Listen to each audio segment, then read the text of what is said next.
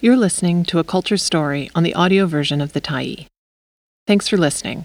The Tyee is a nonprofit newsroom that is funded by our audience. So, if you appreciate this article and you'd like to help us do more, head on over to support.thetyee.ca and become a Tyee builder.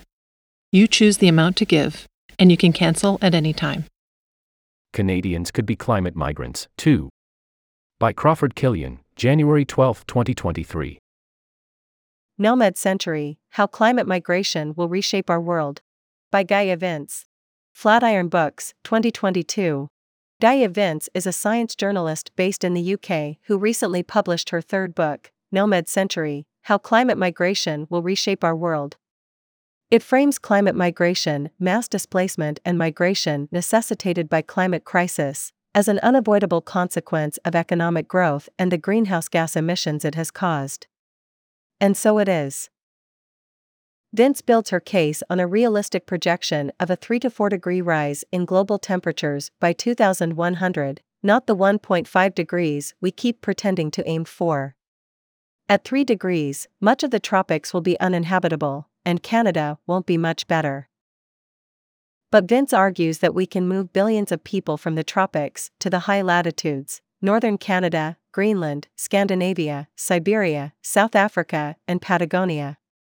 That seems to me dangerously optimistic. Maybe we actually could do it. But we won't. Most of the self styled advanced countries are currently hostile to the migrants already fleeing drought ridden regions like Syria, Somalia, and Central America. Here in Canada, though, we welcomed 431,645 immigrants last year, and Ottawa hopes to raise the number to half a million by 2025. According to Immigration, Refugees, and Citizenship Canada, immigration accounts for almost 100% of Canada's labour force growth. Roughly 75% of Canada's population growth comes from immigration, mostly in the economic category.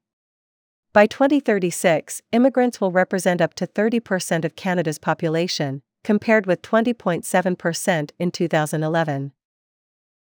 What's more, IRCC says Canada's aging population means that the worker to retiree ratio is expected to shift from 7 to 1 50 years ago to 2 to 1 by 2035.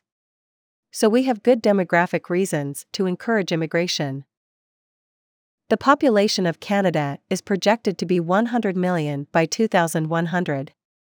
Without immigration, we would have only 53 million, and our population pyramid would be top heavy with old people.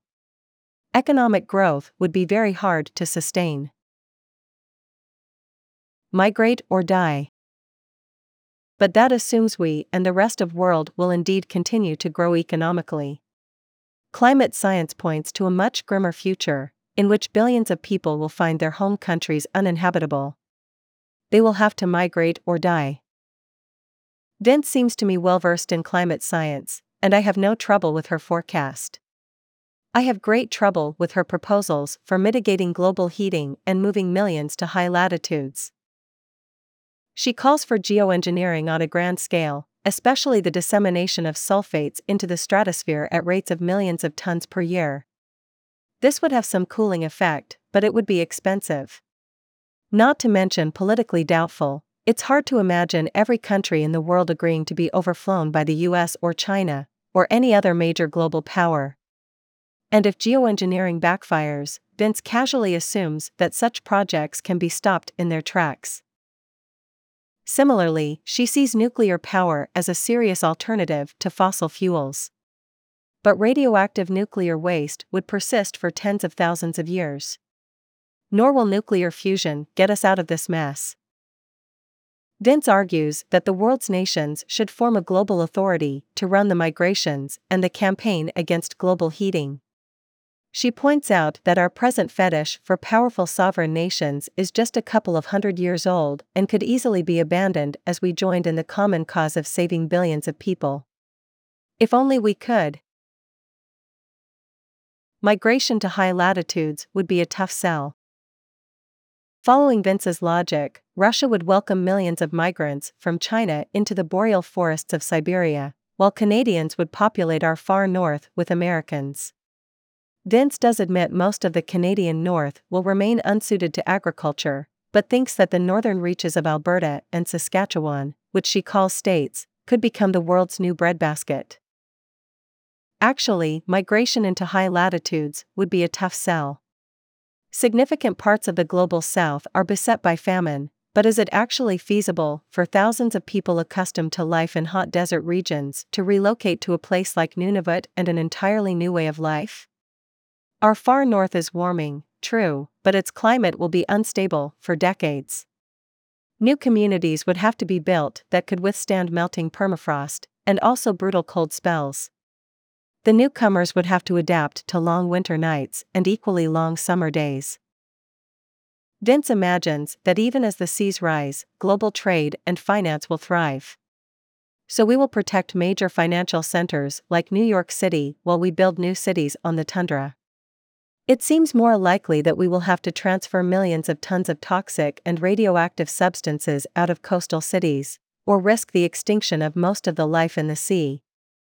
And once we had completed toxin capture and sequestration, we could start dismantling the cities to build new ones in safer locations. Vince loses me for good when she writes, We are still a long way from achieving economic growth without environmental destruction, but there are ways of getting there. Although some environmentalists argue that we should be aiming for degrowth, I remain unconvinced that living standards could be maintained under such circumstances, and can't imagine democratic societies choosing a decline in living standards. Faith in high living standards is a tenet of rich and poor nations alike, but they come at a cost to the environment that is no longer sustainable. And the unsustainable must eventually stop. Lower living standards? Unthinkable. Like Vince, billions of people can't imagine a decline in living standards. They want standards to rise for everyone, even though it would only hasten climate catastrophe. The whole point of renewable energy and climate mitigation is to allow us to maintain our present fossil fueled lifestyle and aspire to more without feeling guilty about it. But when eastern China and north central India and the petrostates of the Middle East become physically uninhabitable, many of those billions will have just two choices, and neither will be accepting a decline in living standards. Their choices will be to move or to die in place. Suppose that in 2025 or 2030 Canada decided to accept 5 million immigrants, millions more than the 431,645 who arrived in 2022.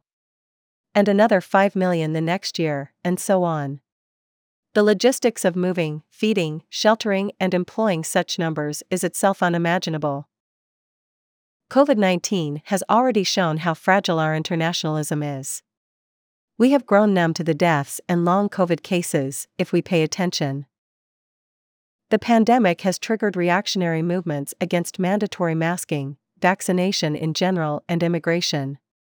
Even if admitting huge populations were practicable, few advanced nations would do so, apart from picking some of the richest and best educated, the most assimilable in a consumption based economy. In effect, we would choose to let hundreds of millions perish, and we could watch them perish on social media. Given what we know about the new few decades of climate collapse, this prospect is self evident. But no government wants to consider any steps that might prevent or mitigate deaths on such a scale. To do so would be to admit that all our conferences and treaties and commitments have been mere political theater, distracting us while nations pour their resources into economic growth. So I find it difficult to foresee a world in 2100 run by a global authority with the will and the resources to move hundreds of millions of people into regions that, so far, remain inhabitable. Nor do I see Canada with 100 million citizens. Yes, we could have a much higher population than today's 39 million, and many might live in the north. But we too could find ourselves climate refugees, fleeing flooded Vancouver and parched Kelowna for sanctuaries like Atlin and Toad River, or paying for one way tickets to Siberia, if there is any room left. In that case, we will know what millions of climate migrants already know that we are exiles from a paradise we built and lost. Thanks for stopping by the Tyee today. Anytime you're in the mood to listen to important stories written well, we'll be here. And if you'd like to keep independent media going strong, head over to thetyee.ca and click on the Support Us button to pitch in. Finally, big, big thank you to all of our Tyee builders who made this story possible.